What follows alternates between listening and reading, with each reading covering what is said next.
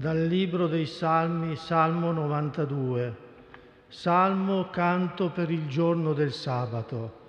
È bello rendere grazie al Signore, cantare al Tuo nome, o Altissimo, annunciare al mattino il Tuo amore e la Tua fedeltà lungo la notte, sulle 10 corde, sull'arpa, con arie sulla cetra.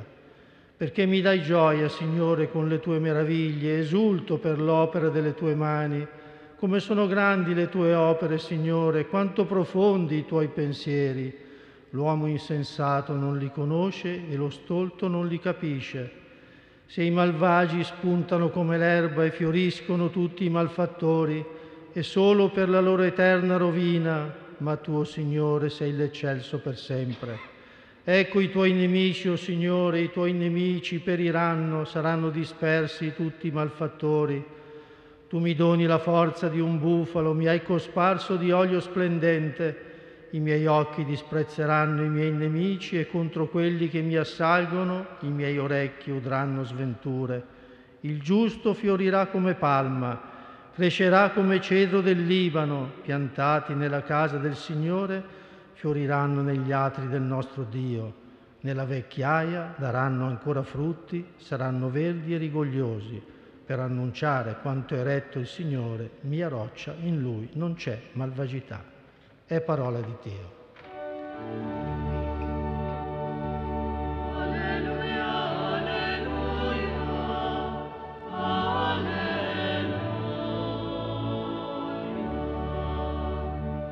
alleluia, alleluia.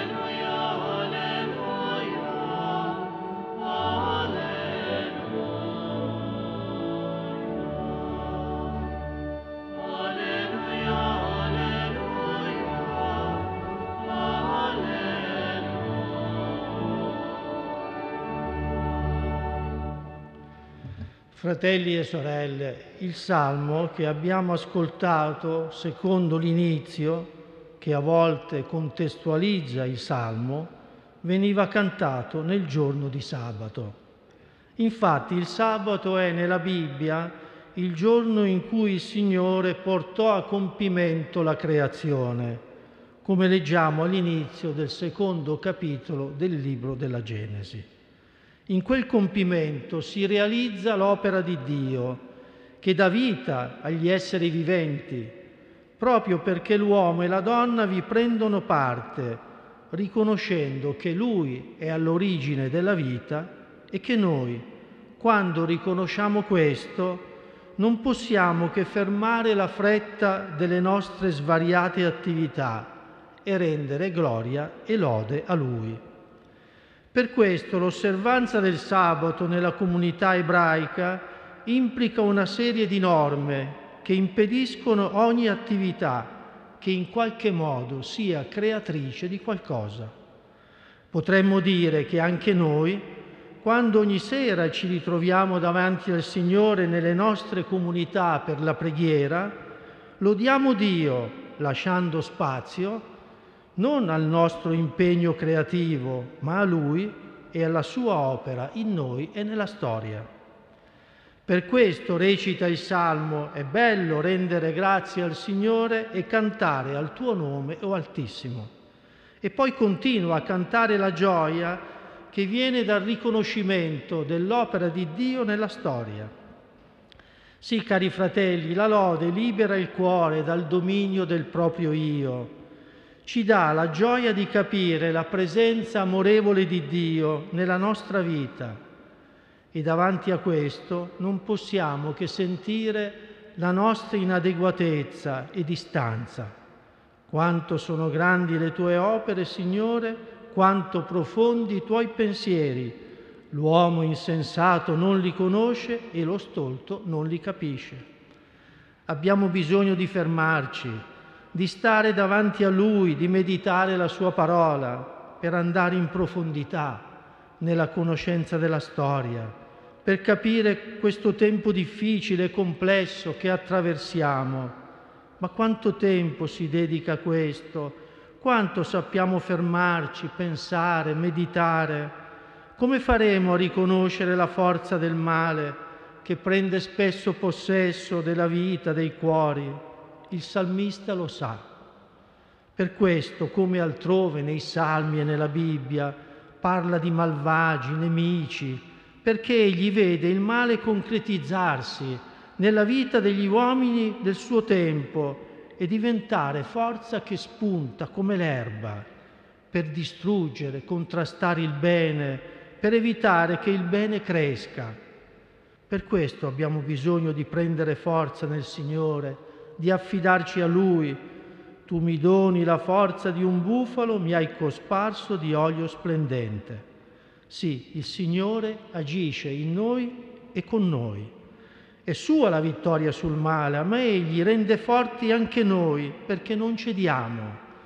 È così facile cedere alla forza del male, nel pessimismo, nel vittimismo, pensando di non poter fare nulla davanti alla violenza, alle guerre, alle ingiustizie che continuano a crescere. Il Salmo ci invita allora a vigilare, ad avere occhi e orecchi, per vedere con attenzione e ascoltare. L'indifferenza e la rassegnazione non sono mai una risposta al male. Solo in questo modo la nostra vita potrà fiorire, crescere, fecondando la terra con il bene.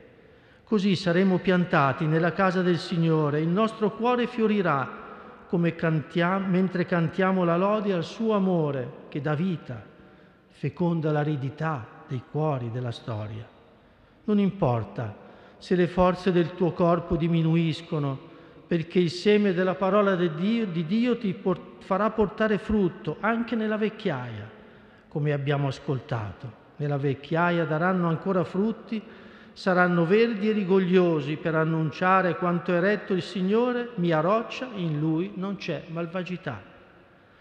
Fratelli e sorelle, in un tempo in cui è facile lasciarsi andare a un senso di smarrimento, di impossibilità, il Signore ci ricorda la forza del male non per rattristarci o per indebolirci, tantomeno per giudicarci, ma perché maturiamo una coscienza matura e saggia del tempo in cui siamo e ponendoci con umiltà e fede davanti al Signore possiamo trovare nella lode la gioia di trovare forza in Lui, perché insieme possiamo vincere il male con il bene, la violenza con l'amitezza e l'inimicizia con la fraternità. Uniamoci allora al canto del Salmo, perché contemplando l'opera di Dio possiamo contribuire alla crescita della sua presenza con il nostro impegno generoso e la nostra partecipazione all'opera creatrice di Dio, che fa vivere e fiorire anche le parti più aride del nostro tempo. Ma il Signore ha bisogno che lo riconosciamo, come questa sera, unendoci nella preghiera e nella lode.